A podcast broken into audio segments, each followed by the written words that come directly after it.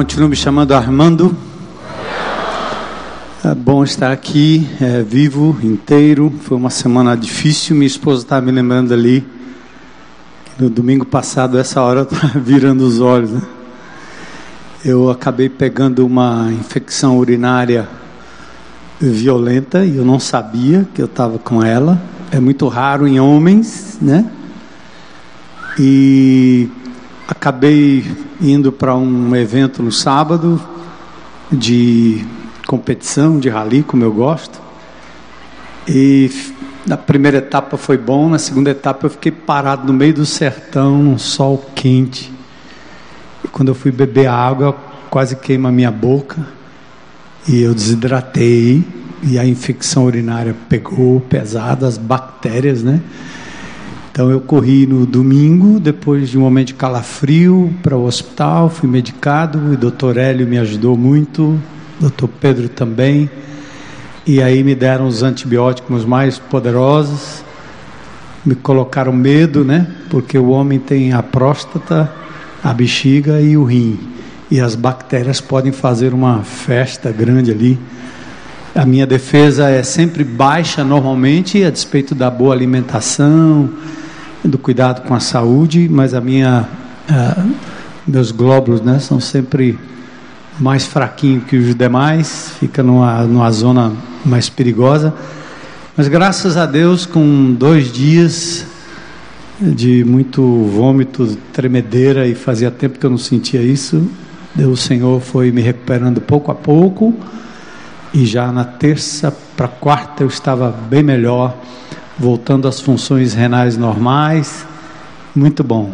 E a coisa preciosa de tudo isso é você é, acordar de madrugada, de quase meia e meia hora, uma e uma hora, e às vezes ir lá para a varanda e agradecer a Deus pela existência e pedir a Ele misericórdia e se entregar nas mãos dele. Aí a restauração foi chegando, né? Pouco a pouco, durante a semana eu engrenei para o Johan pregar no domingo, tanto pela manhã quanto à noite, que eu ia, iria pregar pela manhã e à noite, estava programado, mas foi uma semana difícil, não tive condições nem de me debruçar direito para preparar algo, minha cabeça estava em outro lugar. Mas à medida que a semana foi passando e as coisas foram melhorando, é, ontem eu já estava esperto, saí, fui para lá, fui para cá, e hoje de manhã eu não posso contar isso para todo mundo, só para os amigos mais chegados. Eu vim jogar bola, né? E aí joguei três partidas ali, não me senti nada, né? Tomar até mais magro, corri mais do que o normal. Aí o médico disse que estava tudo ok.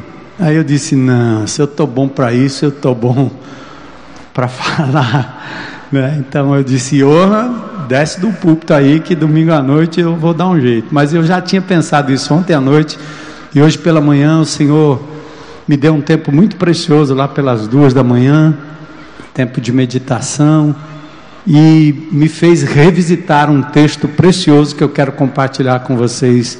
Tudo isso foi despejado na minha cabeça nessa madrugada. João capítulo 5 texto bastante conhecido. E eu quero agradecer as orações e o cuidado dos irmãos, as inúmeras recomendações, né? Igreja é um negócio engraçado. Você ganha filho para todo lado, neto para todo lado, mãe de todo jeito, puxando a sua orelha, né? Dando receita de tudo quanto é chato, tudo quanto é. Meu irmão, e eu ia comer um carneiro no domingo.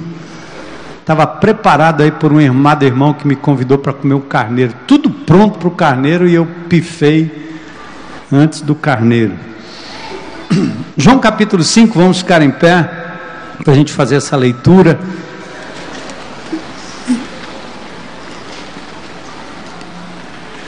E eu tenho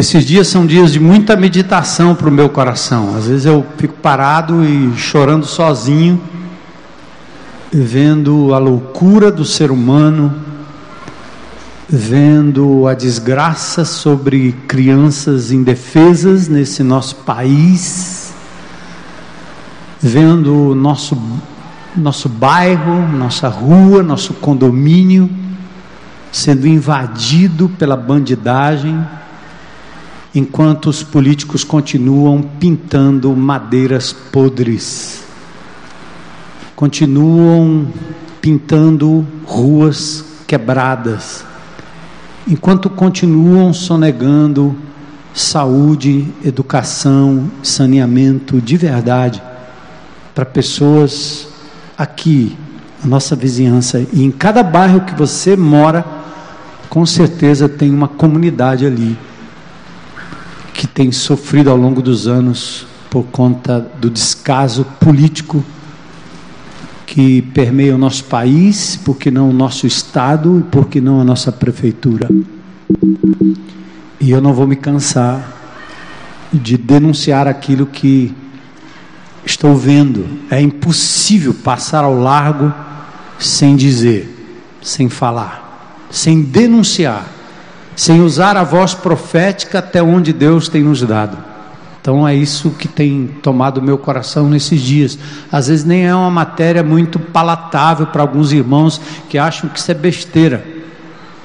É melhor a gente ficar falando sobre outra coisa, enquanto Deus se importa com órfãos, viúvos, viúvas, meninos e meninas de rua, carentes, jovens e adultos que estão sendo jogados aí nos condomínios à morte.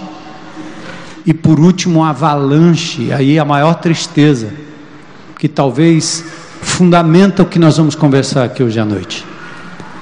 É a postura do povo de Deus em relação à igreja, a Jesus, às coisas de Jesus. Estamos ouvindo falar de suicídio de pastores, agora acelerado. As estatísticas estão aumentando. Os homens estão desesperados, porque a festa acabou, vai acabando. Quem vive disso, quem explora isso, num determinado momento, vai se frustrar. Quem não cuida de si mesmo, da palavra, da doutrina e da piedade, uma hora vai pifar.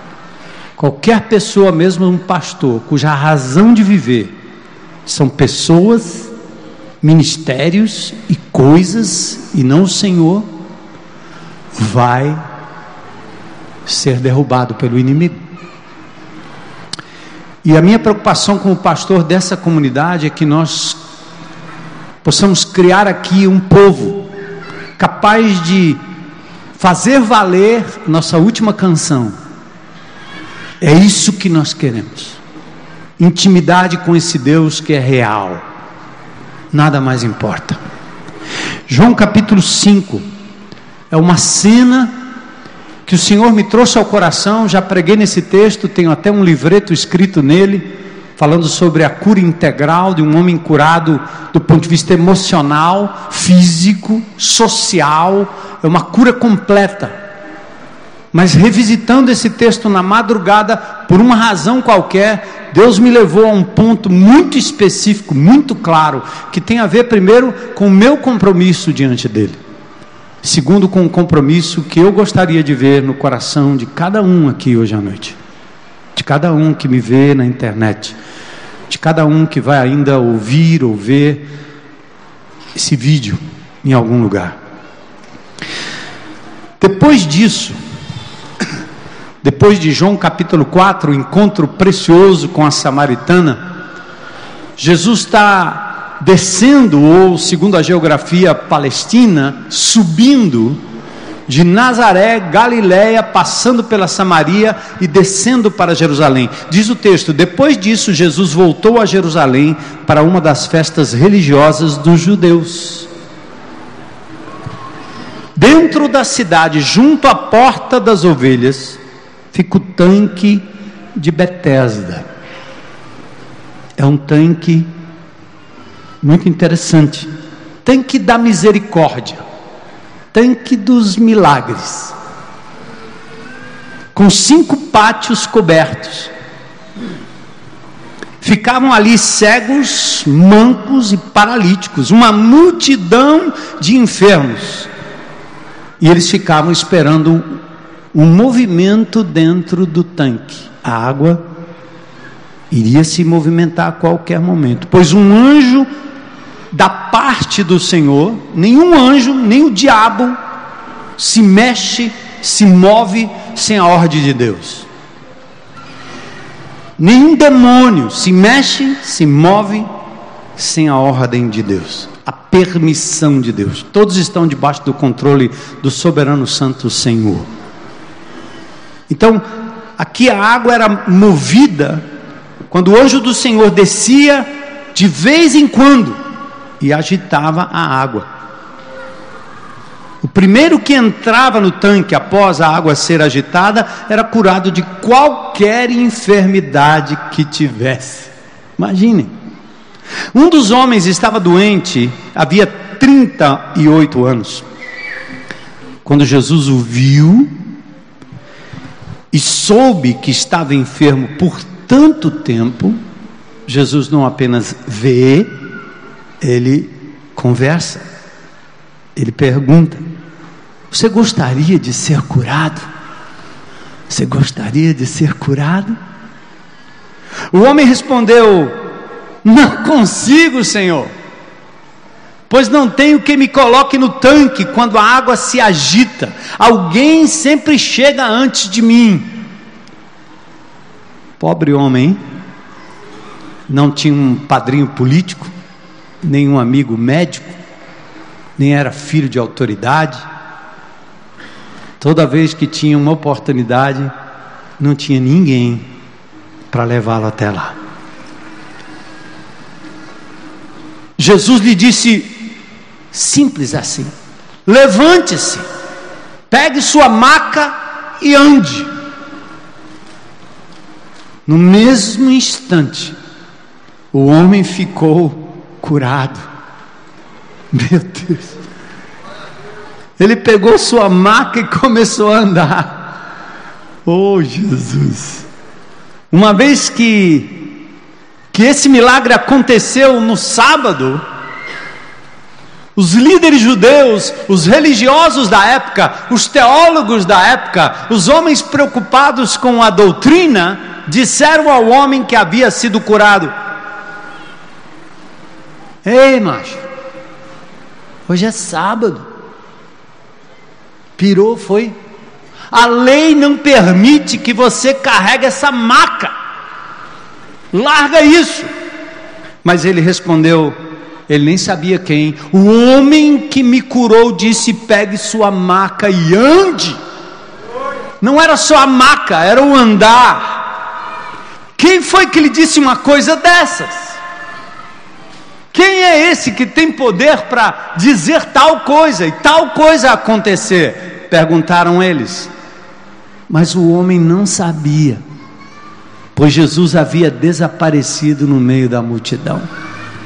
Jesus não chegava com credencial, Jesus não chegava com título, Jesus não se autodenominava absolutamente nada, ele simplesmente amava, essa era a sua identidade. Mais tarde, Jesus o encontrou no templo. Aquele homem já estava de volta à atividade, à adoração normal. E lhe disse: Agora você está curado. Deixe de pecar para que nada pior lhe aconteça. O homem foi até os líderes judeus e lhes disse que tinha sido Jesus que o havia curado. Senhor, dias difíceis para todos nós, momentos espasmódicos de, de alegria, pequenas gotas, mas só notícia ruim, Senhor, só luta, só dor, só espera. Espera de um milagre. Espera por um milagre. Enquanto isso, o mundo se auto-engana. É Natal, mas já é carnaval. Mais festa, mais engano, mais orgia, mais sedativo, mais remédio, mais droga, mais bebida, mais cachaça, mais festa. Para que o ser humano não encare suas próprias mazelas, suas próprias dores, suas próprias lutas, seu próprio vazio. Mas hoje à noite, Senhor, eis aqui um povo chamado pelo teu nome. E o Senhor é poderoso para dar a cada um aqui o sentido e a razão de existir. E o reconhecimento do que representa de fato a verdadeira cura. E saber discernir o que é de fato um verdadeiro milagre. Por isso, age, Senhor, hoje à noite. Fala conosco. Que a tua igreja possa exercitar o que temos aprendido juntos aqui. Ao ler a tua palavra, perguntar o que Deus está me dizendo. Em segundo lugar, o que é que eu posso fazer e vou fazer a respeito. Obrigado por essa parábola, por nos ensinar através desse homem. Nós te agradecemos e oramos em nome de Jesus. Amém. Podem sentar. Jesus é maravilhoso, né? Porque ele não complica, ele não dá fórmulas para você decorar. Ele não complica o seu estudo da palavra de Deus, ele, ele explica verdades profundas usando o cotidiano, o dia a dia, ilustração de casa, da criança, da rua, de qualquer lugar. Simples assim. Simples de tal forma que o mais intelectual pode compreender e o mais simples, até o analfabeto pode compreender. É Jesus, esse é Jesus. Descomplicado. Mas eu quero dar um título para esse texto, dizer assim, um título assim, ó. Tão perto, tão próximo, mesmo assim tão longe, tão perto, tão próximo, mas mesmo assim, e ainda assim, tão longe. Fiquei pensando nos tesouros procurados por muitos, nos mares, nos leitos de rio, pepitas de ouro. Gosto de assistir aqueles documentários de extração de ouro, de vida lá na mata, no Alasca. E aquelas pessoas dão suas vidas, investem tudo que têm para encontrar o grande tesouro. Quantas oportunidades, quanto esforço desperdiçado, quanto já se buscou a conquista final. Quanto se lutou por isso. Mas quantos morreram faltando muito pouco para conquistar? Você sabe as histórias dos alpinistas e seus grandes picos, onde eles almejam chegar ao topo. A maioria dos picos escaláveis ou quase intransponíveis estão no Himalaia. Mais de 8 mil quilômetros de altitude. Olha aí, você vai para Guaramiranga, está a 800 metros de altura e acha que você está alto. Pense. 8 mil metros de altitude gelada. Lá tem o Monte Everest, o maior de todos. O K2, nos Andes argentinos nós temos o Aconcagua, quase 7 mil metros de altitude. Aqui no Brasil, o mais alto, Monte da Neblina, Pico da Neblina, 2.900, quase 3 mil metros de altitude. Quantas pessoas escalaram, escalaram, escalaram, escalaram, escalaram e pouco antes de alcançar o cume, morrerão. Chegaram muito próximo. Mas o pouco que faltava representa a mesma coisa que se ele tivesse a 10 mil metros de distância, não chegou no alvo. Correu, subiu, se desgastou, se deu e morte. As cavernas. Eu tive o privilégio de entrar numa das cavernas no estado da Bahia. Quatro quilômetros debaixo da terra. Ora, você anda 20 metros, já fica estranho. Imagine 4 quilômetros lá para dentro. Quantos tentaram cruzar as cavernas, chegaram até um certo ponto, por exemplo, a mais profunda, Krubera Vorônia, fica na Geórgia, perto do Mar Morto. Você sobe dois mil metros, entra na caverna, a mais ou menos menos de um quilômetro do Mar Egeu, e você mergulha, depois de ter subido dois mil e poucos metros para entrar na caverna, você agora vai descer violentamente dois mil e duzentos metros de profundidade. Ainda estão tentando, mas alguns chegaram perto, tão perto, mas morreram. Estavam perto, muito perto mas ao mesmo tempo longe, muito longe. E as praias, as profundidades submarinas, que tal as cadeias e os presídios da nossa cidade? Gente que chegou tão perto da felicidade, tão perto de alcançar uma vida de paz, uma família bonita, uma família com filhos, tão perto, tão perto. Mas um dia, uma hora, algo interrompeu o percurso, chegaram perto, mas não atingiram.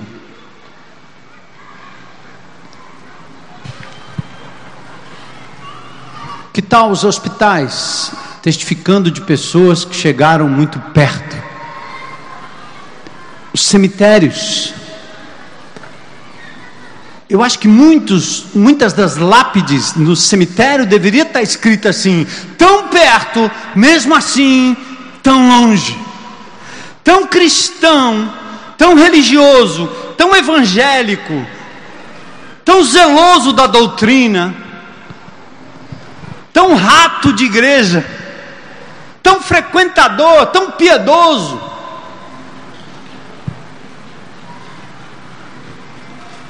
mas ficou longe. Estava perto, mas ficou longe. Olha para essa cena aí.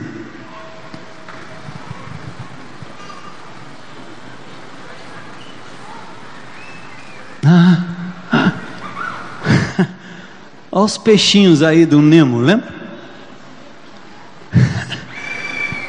Eles estão flutuando no mar, mas sabe onde é que eles estão? Dentro de saco plástico, sacos plásticos cheios de água. A sensação é legal, dá para nadar, você vai para lá, volta para cá, você vai para lá, você vai para cá. Pode ser que tenha alguma comida, algum oxigênio ali dentro. O mar está perto, está embaixo. Basta um furo, basta um momento e eles poderão mergulhar para dentro do mar e simplesmente viver a vida que Deus preparou para esses peixinhos. Mas do jeito que estão, estão perto, mas longe muito longe.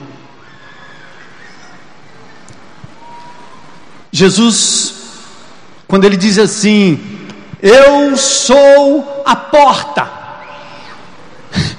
Eu fico imaginando quantas pessoas chegam próximos à porta, vivem perto da porta, sabem o tamanho da porta, conseguem talvez imaginar o que tem do outro lado da porta. Tem fé, tem planos, tem desejos, esperam um dia entrar, mas morrem com a mão no trinco da porta não abrem, não passam, tão perto, ainda assim distantes.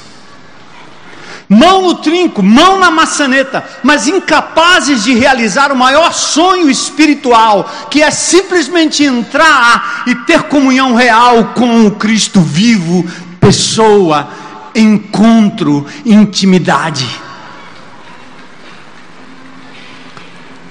O que eu estou falando aqui não é estranho. Lembra de Judas?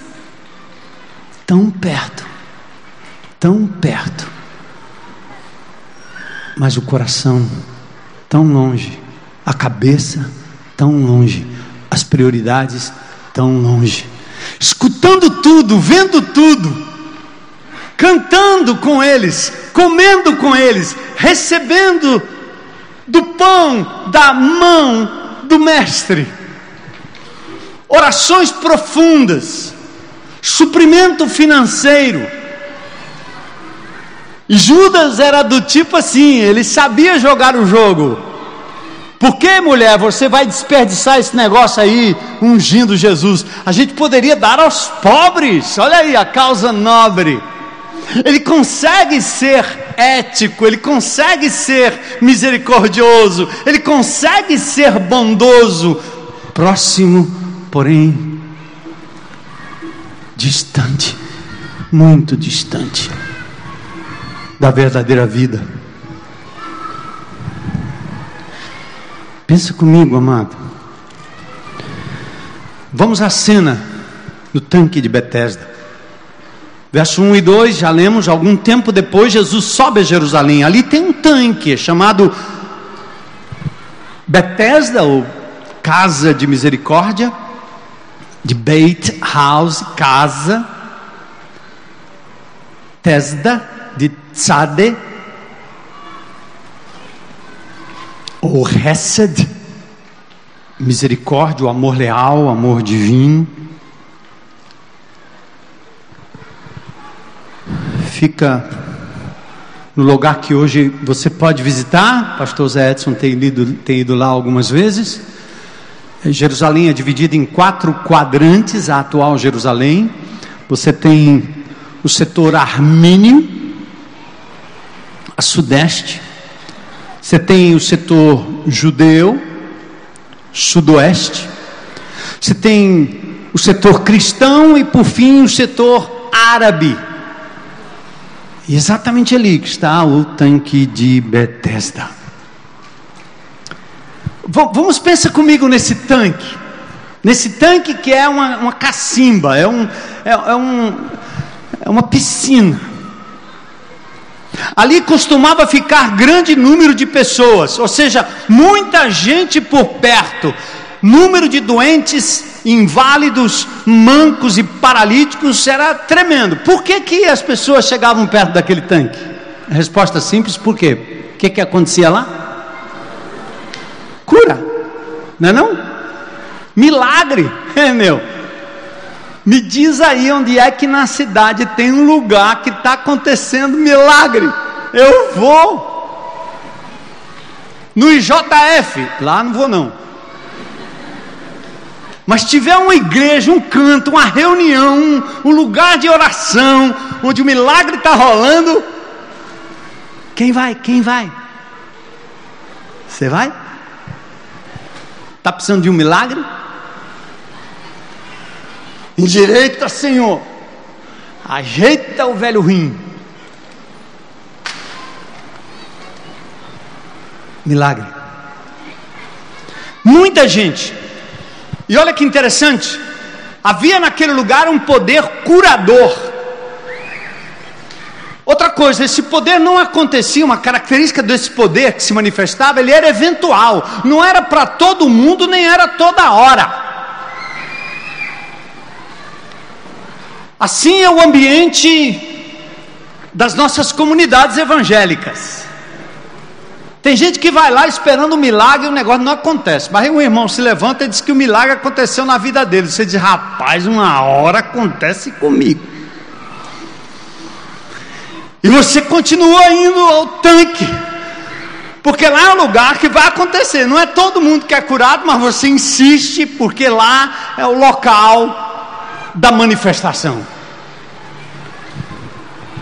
O poder curador, embora eventual, daquelas águas atraía muitos incapacitados, carentes, quebrados em busca de uma cura excepcional.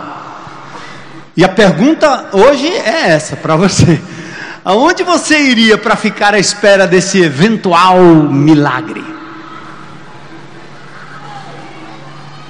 Ah, vamos, vamos falar do milagre um pouquinho. O milagre é eventual, ele é seletivo, mas ele é poderoso. E outra coisa, cura qualquer tipo. Igual esses chás que dão. Tem, tem um, um irmão que receitou outro dia um chá para mim. Cura qualquer tipo de doença. Esse milagre é do. Isso acontece, cara vai acontecer no dia tal, na igreja, no estádio, naquele lugar, na casa da irmã Joana, da profetisa Mazé, do profeta Joãozinho. Se for num buraco, numa casinha, numa favela, é melhor ainda, porque com cara de humildade, com cara de profeta humilde, porque ele não pode pregar, curar no palácio, tem que ser ali, naquele lugar ali. É o lugar propício. E você vai lá, é um tanque de Betesda. Bora! Só o primeiro que entra como uma prova de roleta da morte, alguém era de fato curado, ou roleta da vida. O milagre era poderoso, atenção, um anjo. É um agito visível, todo mundo vê, é um exemplo de cura, é uma promessa de cura qualquer que seja a doença, é tal qual algumas romarias, é tal qual algumas curas que são feitas aí espiritualmente falando, tal qual alguns dos nossos cultos e dos nossos grandes eventos, em que as pessoas se juntam esperando que algum milagre, algum momento vai acontecer, e pasmem, acontece. Mas não é com todo mundo. Que anjo é esse? Ele pode ser do bem, como ele pode ser do mal. O texto não define. Anjo do Senhor indica procedência, não necessariamente aval e envio autorizado de Deus para dizer: vai lá, meu anjo, resolva lá o problema desse povo. Deus não faria esse tipo de coisa seletiva. Primeiro, porque a intenção dele não é essa. Segundo, porque se ele o faz, ele faz com um propósito, para a glória do nome dele, e há um propósito muito específico Propósito esse que para muitos de nós não interessa, porque nós somos religiosos, católicos, apostólicos, evangélicos, protestantes, reformados, pentecostais, neopentecostais, e nós estamos acostumados a procurarmos Deus a fim de que Ele realize um milagre. E a música reforça: eu preciso de um milagre, o Senhor arrume um milagre. Tem um anjo aqui operando. Só que eu quero advertir vocês o seguinte: em nome de Jesus, está escrito: a vinda do perverso anticristo, do espírito do anticristo, é segundo a ação de Satanás, com todos os a, a, toda manifestação de poder, sinais e com maravilhas enganadoras, segundo Tessalonicenses 2:9. Há uma forma de nos enganar e nos atrair para aquilo que parece ser, mas não é. Você está perto, mas continua longe. Foi atraído por algo que não era o verdadeiro. Outro texto, 1 Coríntios ou 2 Coríntios, aliás, Apocalipse 13 e 14. Uma das cabeças da besta parecia ter sofrido um ferimento mortal, mas o ferimento mortal foi curado e todo mundo ficou maravilhado e seguiu a a besta. Cura. Moisés faz milagres, os magos repetem o mesmo milagre. E daí? Por que, que a religião brasileira leva tanta gente a uma fé completamente cega? Uma fé do tanque de Bethesda. Por quê? Porque a pessoa faz 200 orações, 200 orações, 200 rezas, 200, uma hora o menino fica bom. Aí ele vai dizer Aconteceu. E aconteceu mesmo. Dá remédio, leva para o médico, faz um bocado de coisa, depois ora, reza, reza, todo mundo reza, todo mundo ora. Ora, aí, meu amigo, não tem jeito. Até o nome do menino vira o nome do santo ou da santa que fez o milagre. Até tem menino chamado de Jesus Cristo. Porque é assim que o brasileiro é. Nós aprendemos a nos aproximar do bombom que Deus tem para me dar, mas não do Deus, dono do bombom. Nós estamos, aprendemos a nos aproximar de um homem com um saco cheio de coisas para nos dar no Natal, não importa se ele exista ou não, se ele é mentira ou não, nós estamos interessados no presente. Nós aprendemos como meninos que se aproximam de um pai que vai e volta de uma viagem, e a primeira coisa que ele diz no aeroporto é: cadê meu pejente? Porque se você não levar nada, se você não trouxer nada, ele não está muito preocupado em lhe dar um abraço. Ele não sentiu a sua falta. Sua presença não faz diferença. O que faz diferença é o que você tem, é o que você pode dar. E aí nós nos aproximamos de Deus não para adorar, não para adorar, mas para torná-lo servos dos nossos desejos. Aí você tem uma comunidade que não adora porque se não tiver um negócio de troca, se não pintar uma ajuda para o concurso, para o negócio, para o trabalho, para a comida, para o remédio, para o homem voltar, para a mulher voltar, para o marido voltar, para o filho voltar, tem gente que vive servindo a Deus em função de alguém da família que deu problema. E aí eu vou servir a Deus para consertar o problema do menino, da menina, do tio, do pai, da mãe que deu problema. É dessa forma que nós nos aproximamos de Deus. Faz tudo. Poderíamos criar um startup espiritual. Faz tudo. É simples. E tem mais, a gente aprendeu a fórmula. Ora aí, irmão. E os caras estão perto do tanque de Bethesda ali esperando a manifestação. Por isso, João diz a todos nós, e o amadurecimento espiritual nos leva a um outro patamar, quando ele diz: Não creiam em qualquer espírito, mas examine os espíritos para ver se eles procedem de Deus, porque muitos falsos profetas têm saído por aí pelo mundo. Satanás não é de admirar, ele se disfarça de anjo de luz, de anjo do bem, de anjo da cura, porque o que ele quer é mudar a sua prioridade, é fazer você sedento por um milagre que resolva o teu problema de 38 anos e para aí. Mas aí, um dentre os que estavam bem perto era um homem. A multidão continuava lá. Parecia uma fila com o acúmulo da Mega Sena essa semana, hein? Essa semana o, a premiação de número 1997 acumula 43, 43,5 milhões. Já jogou? Rapaz, pode não dar certo agora, mas uma hora dá. e eu vou continuar correndo para a lotérica. Eu vi uma conversa de crentes hoje que eles apostam no futebol. Eu investo investindo dinheiro, não sei o que, bet, não sei da onde. Não gasta o teu dinheiro naquilo que é pão. Não gaste o dinheiro do teu trabalho naquilo que não seja pão. Mas você está na esperança, né? não vai acontecer a qualquer rapaz, pode dar certo uma fezinha, uma rifinha, um negócio, vamos aqui, que vai acontecer, parará, como um corredor de hospital esperando um transplante eletivo, como frequentadores de templos, onde o milagreiro fará um sinal ou uma oração mágica e tudo vai se resolver. E por isso talvez o importante não seja nem ganhar, mas viver o clima.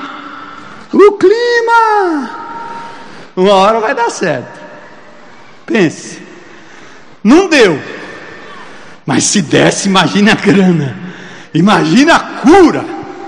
Imagine o tamanho do milagre. Outra coisa, os milagres a gente quer é, é sem muito esforço.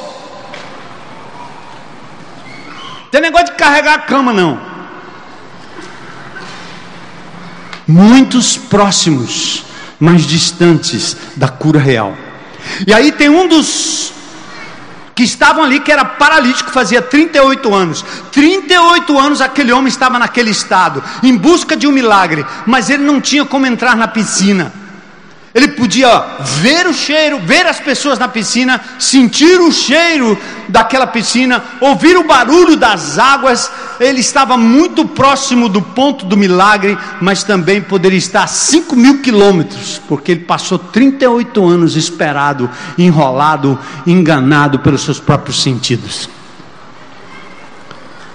Que mantém pessoas por tanto tempo ao redor de uma manifestação incerta, eventual e de origem duvidosa? Basta um resultado positivo, basta uma prova. Acontece sem esforço, sem renunciar nada, num verdadeiro milagre, sem nenhuma demanda, senão o toque. O basta um toque, Senhor. Vamos cantar. Apenas um toque.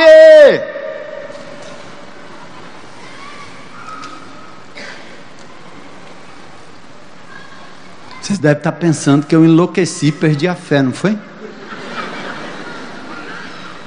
Foi não. Espere para ouvir até o final. Seria esse o motivo da tua busca nesse tanque e noutros?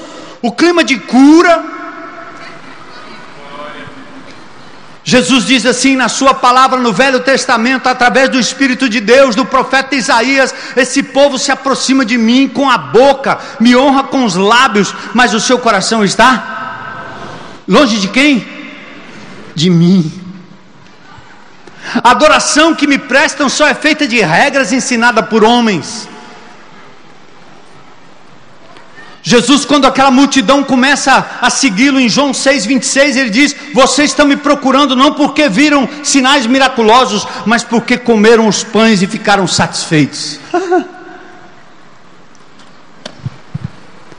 Aí Jesus sobe para Jerusalém, ele vem para Jerusalém, e lá em Jerusalém, escuta igreja, em nome de Jesus, Jesus vai para Jerusalém, ele não vai para o templo, ele não vai para o palácio, sabe quando ele vai? No lugar mais carente de pessoas perdidas, no tanque, no lugar dos desvalidos, sem voz, sem vez, pessoas próximas, mas ainda assim longe da solução final.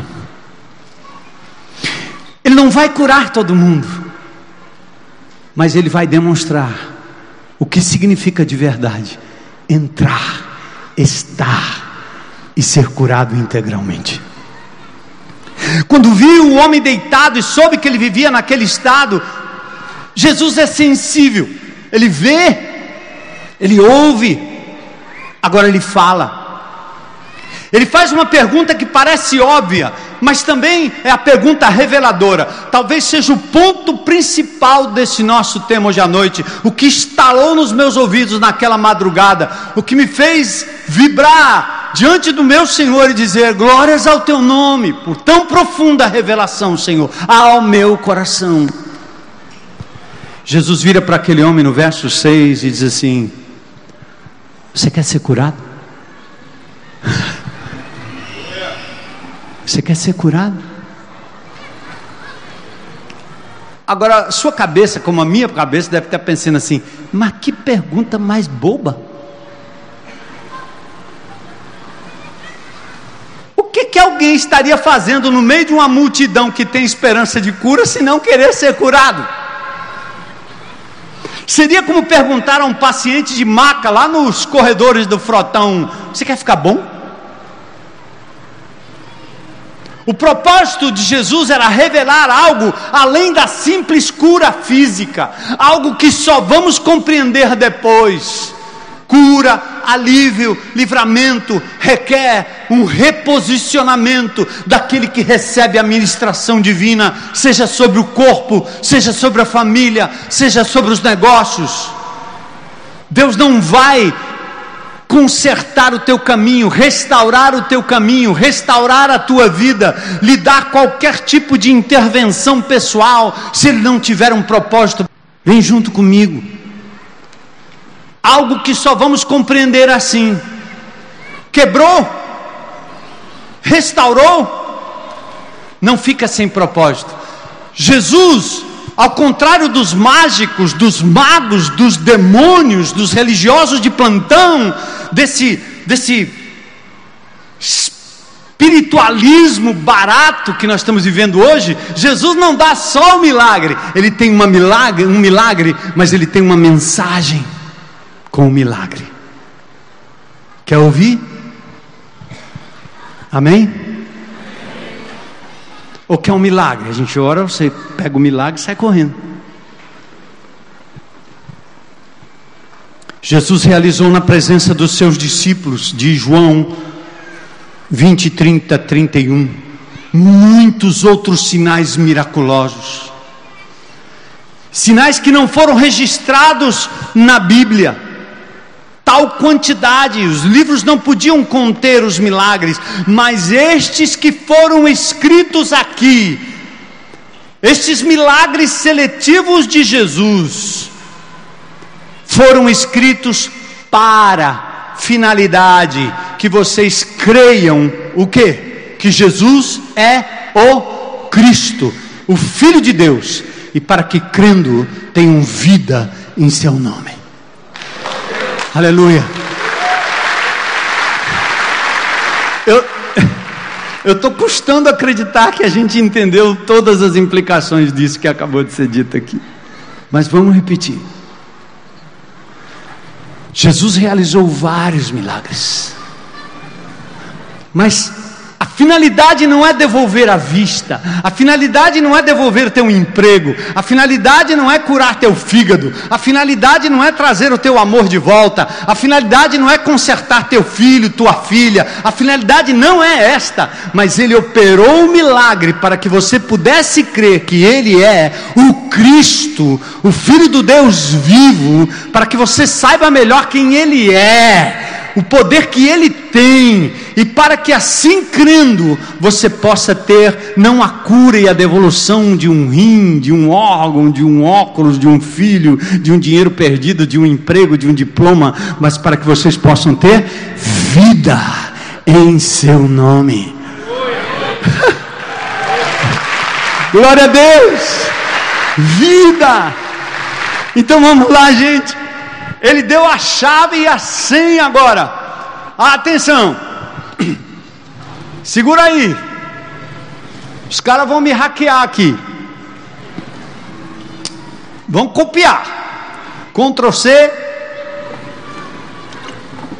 Ctrl V. Corte e cola. Ah, a senha. Achei a senha. Cadê a senha? A senha está no verso 14.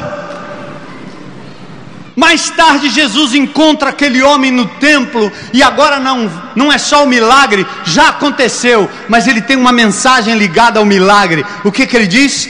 Olhe, você está o que? Curado. Não volte a pecar. Vamos junto, junto, junto, junto. Volta, volta, volta o texto. Vamos ler junto, gente. A senha a chave do que Jesus faz com o milagre. Ele só fará um milagre na tua vida, a fim de que você tenha vida de verdade, a fim de que você entre na porta, a fim de que você usufrua de tudo que o Evangelho pode dar, a fim de que você usufrua da vida abundante e da vida eterna. Ele só fará o milagre se você compreender a mensagem que vem com o milagre. E a mensagem que vem com o milagre para você e para mim é esta. Vamos ler juntos. Mais tarde, Jesus o encontrou no templo e lhe disse: Olhe, você está curado. Não volte a pecar, para que algo pior não aconteça a você. Quem entendeu? Levanta a mão aí.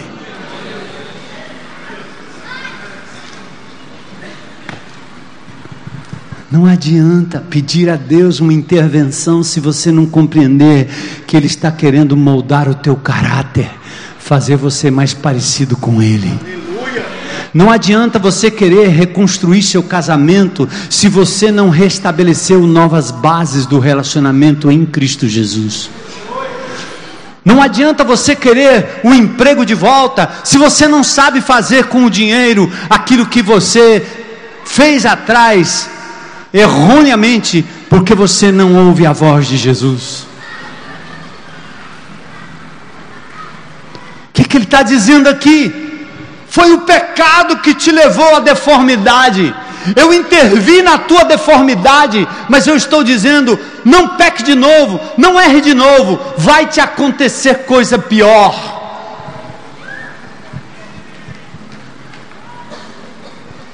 Seria como perguntaram, aliás, perdão, meu Deus, o reencontro daquele homem com Jesus mais tarde no templo deu a ele a chave, a senha para se livrar daquela maldita espera, se livrar da proximidade tóxica de quem fica torcendo ou clamando por um milagre instantâneo, enquanto não se dobra à vontade de Deus, não muda de atitude e procedimento e, acima de tudo, não para de pecar. Jesus deu a chave para você não ser escravo dessa espera maldita, contínua, tóxica, de encontro em encontro, de aliás, de evento em evento, de auditório em auditório, de classe em classe, de cruzada a cruzada, você corre atrás de algo que Jesus está dizendo, está em você aí, é bem simples.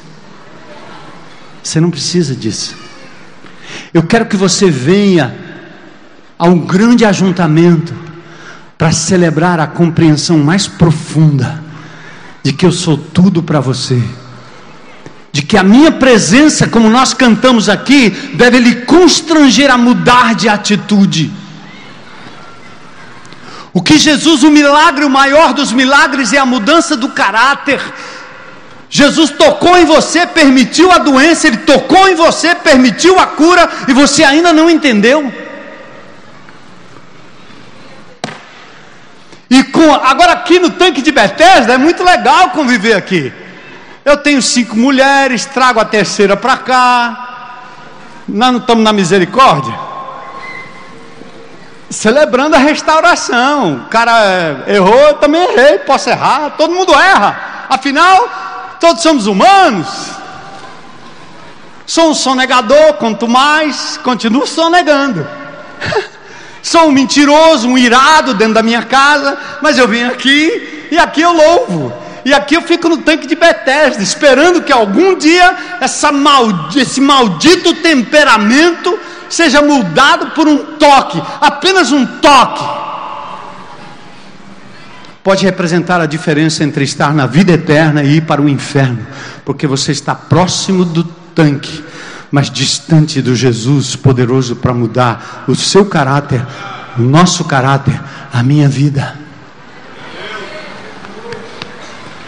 Irmãos, não teve menino, jovem, adolescente, talvez mais traquino, mais levado, mais terrível do que eu. Eu sei o que é lidar com poder, eu sei o que é lidar com orgulho, eu sei o que é lidar com vingança.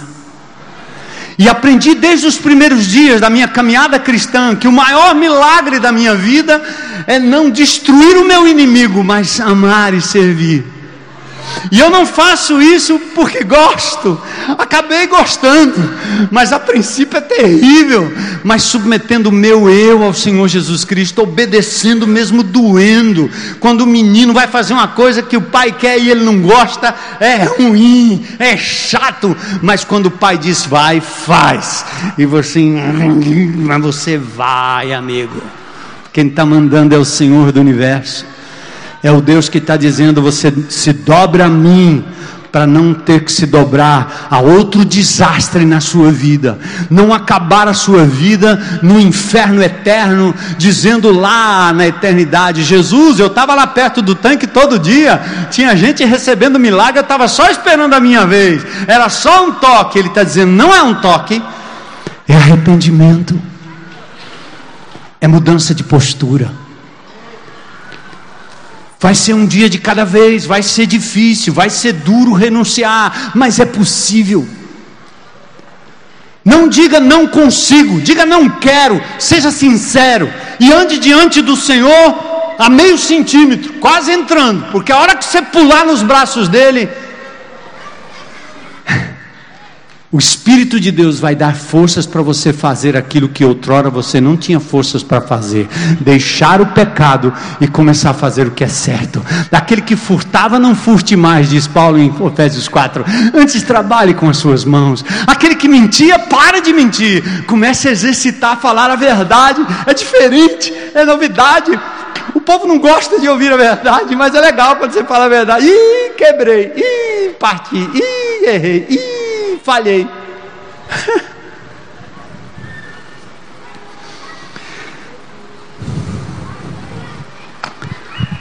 Ao redor do tanque tem comida, tem proximidade, tem empatia dos outros doentes, tem esperança de cura, sem nenhum esforço mas é uma situação que vai se tornando confortável ao redor dos crentes, da igreja, dos cultos, das reuniões, perto, ainda assim tão longe. Quem quer de fato ser curado hoje à noite? Aleluia. A resposta do homem à pergunta de Jesus é do tipo: ninguém me ajuda, ninguém ora por mim, não faço parte do grupo seleto. não, não. Jesus diz assim: Ó, eu, eu, eu, eu já comecei a cura integral em você. Primeiro, eu pedi para você levantar, tomar sua maca e vai embora. Jesus realizou, realizou o milagre por meio da ordem de carregar aquilo que o carregava, dominar aquilo que o dominava. Era um instrumento de dependência. Longo sofrimento de 38 anos. A cura de Jesus foi imediata sobre a maca, dependente dos outros, incapaz de caminhar por si só, mas agora ele estava livre Poderia ter sido um milagre parecido com o do anjo, mas foi muito além. Então, amados, há uma multidão paralisada à espera de um milagre, à espera de alguém, ao redor da religião, da espiritualidade, do mantra que tem um clima bom, sentados e deitados, apreciando de quando em quando o milagre fazer aumentar a nossa fé. Um ganha, também posso ganhar. Um é curado, também posso ser. Um ressuscitou ali, talvez eu morro, nem morro aqui e vamos levando um evento depois do outro. Estamos bem perto, mas vamos morrer distantes pela asfixia dos nossos pecados que insistimos em ignorar, não tratar e cometer a loucura de poder haver milagre misturado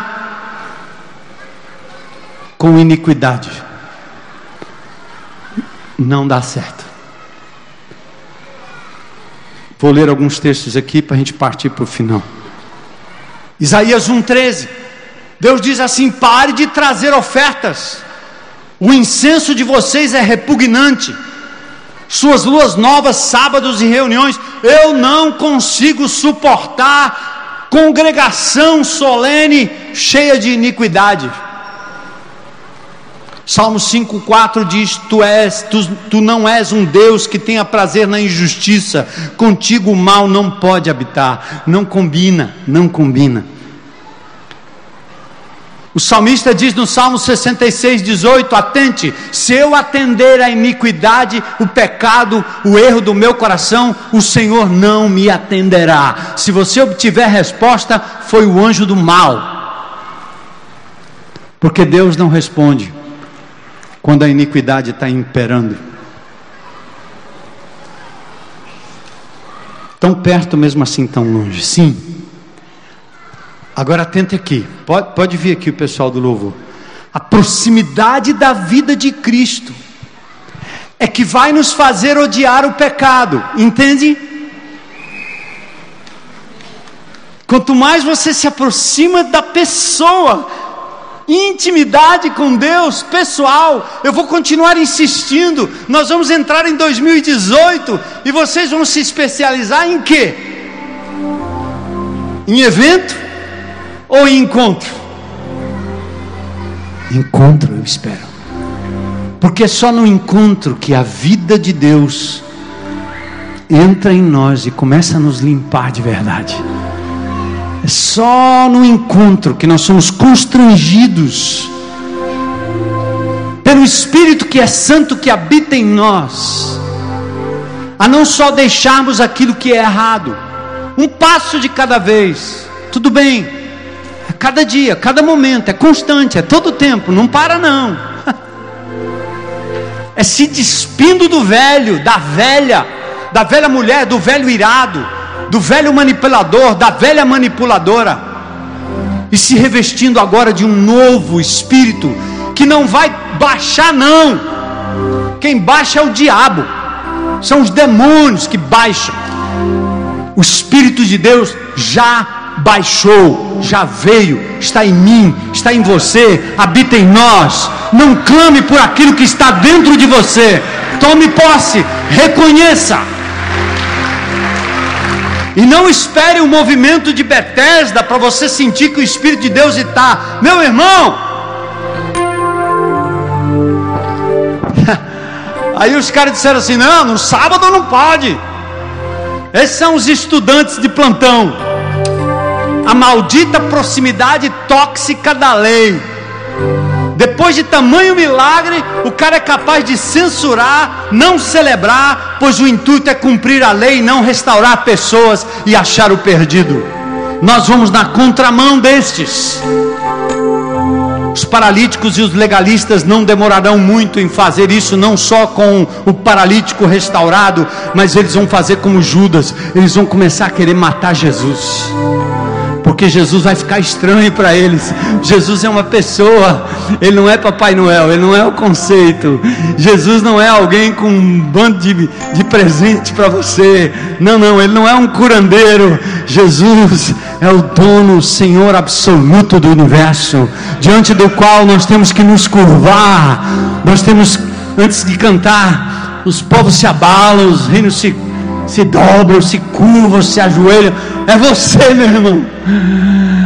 Os reinos se abalam e vão se abalar independentemente de qualquer coisa, querendo ou não, será compulsório. Todo joelho se dobrará, toda língua confessará. Mas Deus está procurando homens e mulheres que se rendam a Ele de manhã, de madrugada, que abram a Bíblia e se apaixone por Ele como pessoa, que carreguem Ele por aí, Tu estás comigo, Senhor. A tua presença me constrange a ser aquilo que fui e me impulsiona e me dá forças para ser aquilo que tu queres que eu sou.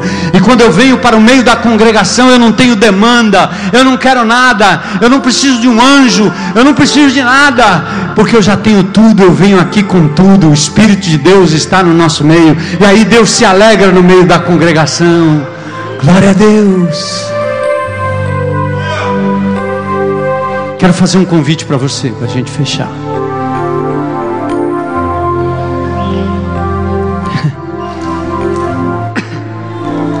Ele disse assim: Quando lhes pediu que viessem à minha presença, quem pediu que vocês pudessem os pés nos meus atos? Parem de trazer ofertas inúteis, os incensos de vocês é repugnante para mim. Quando vocês estenderem as mãos em oração, eu vou esconder de vocês os meus olhos, mesmo que multipliquem suas orações, não vou escutar, porque suas mãos estão cheias de sangue. Lavem-se. Aí Deus está falando com a gente agora, os paralíticos do negócio, tá? Lavem-se, limpem-se, removam suas más obras para longe da minha vista, parem de fazer o mal, aprendam a fazer o bem, busquem a justiça, acabem com a opressão, lutem pelos direitos do órfão, defendam a causa da viúva, venham, vamos refletir juntos, diz o Senhor. Os seus pecados poderão ser vermelhos como escarlate, eles se tornarão brancos como a neve, embora sejam rubros como a púrpura, ele como lã se tornarão, porque o sangue de Jesus Cristo, seu Filho, tem poder de nos purificar de todo o pecado. Eu quero estar perto, você quer estar perto? perto dele. não é perto do seu homem, não é perto da sua mulher, não é perto do seu filho, nem é perto do seu cachorrinho, é perto dele. E quando você estiver perto dele, tudo aquilo que você, tudo aquilo que você se aproximar terá um sentido diferente. Você não será codependente, não sofrerá quando for traído, abandonado, deixado, trocado, humilhado, porque você terá a presença íntima do Deus Todo-Poderoso.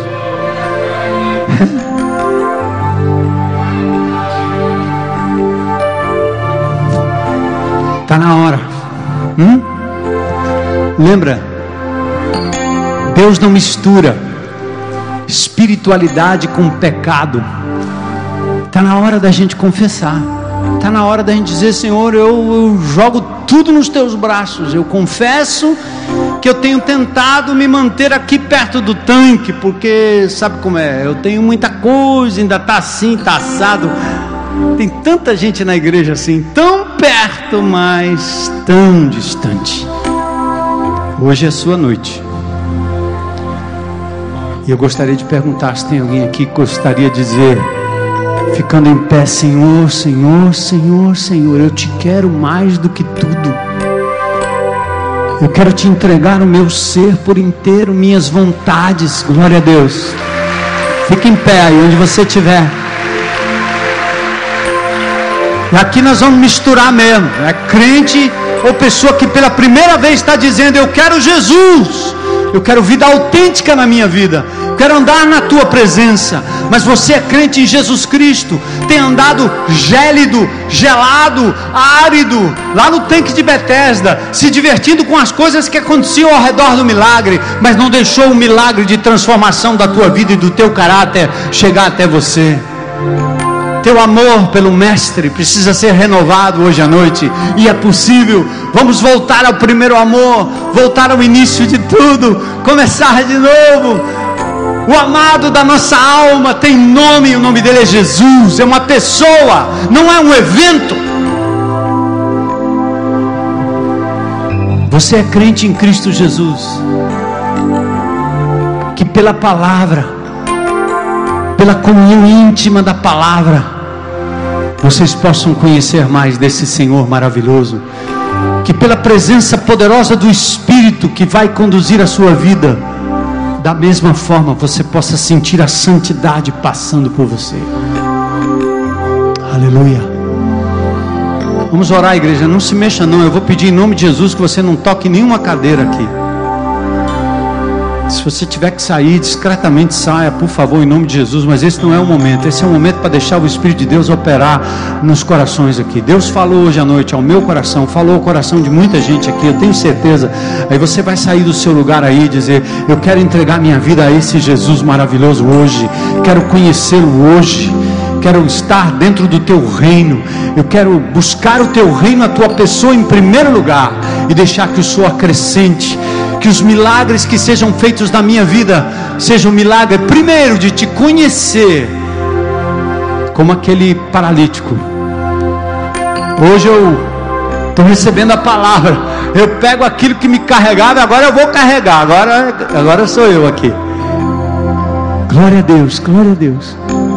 Crente em Jesus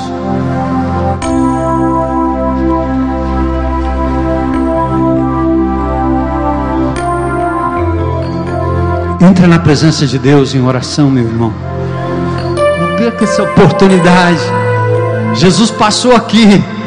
Ele está aqui, ó, o Espírito de Deus está aqui. A palavra de Deus foi pregada, foi falada. É, eu sou um miserável pecador, mas Deus me usou como pode te usar como instrumento de glória, de cura, de compreensão maior da presença dEle. Hoje é esse momento. Ele está aqui, Ele está aqui no nosso meio. Ele está aqui, Ele está aqui. Ele está aqui. Ele está aqui, aleluia. Ele está limpando, Ele está perdoando aqueles que o confessam como Senhor e Salvador. Se eu continuar escondendo as iniquidades do meu coração, não posso prosperar. Mas se eu confessar, se eu deixar, eu alcanço misericórdia e entro, e entro, para não morrer com a mão na maçaneta. Ele é a porta, vamos entrar. Ele é a vida, Ele é tudo. É Ele que vai transformar a minha vida, a sua vida, a nossa vida, a nossa família, a nossa casa, nossa cidade, nosso condomínio, nossas famílias, nosso município. É Ele, é Ele, é Ele, é Ele, é Ele que vai adiante, pessoa a pessoa Glória a Deus. Aleluia. Aleluia. vamos, vamos cantar, vamos louvar, vamos responder em oração. Louvado, exaltado seja o nome do Senhor. Que não haja lugar para nenhum anjo.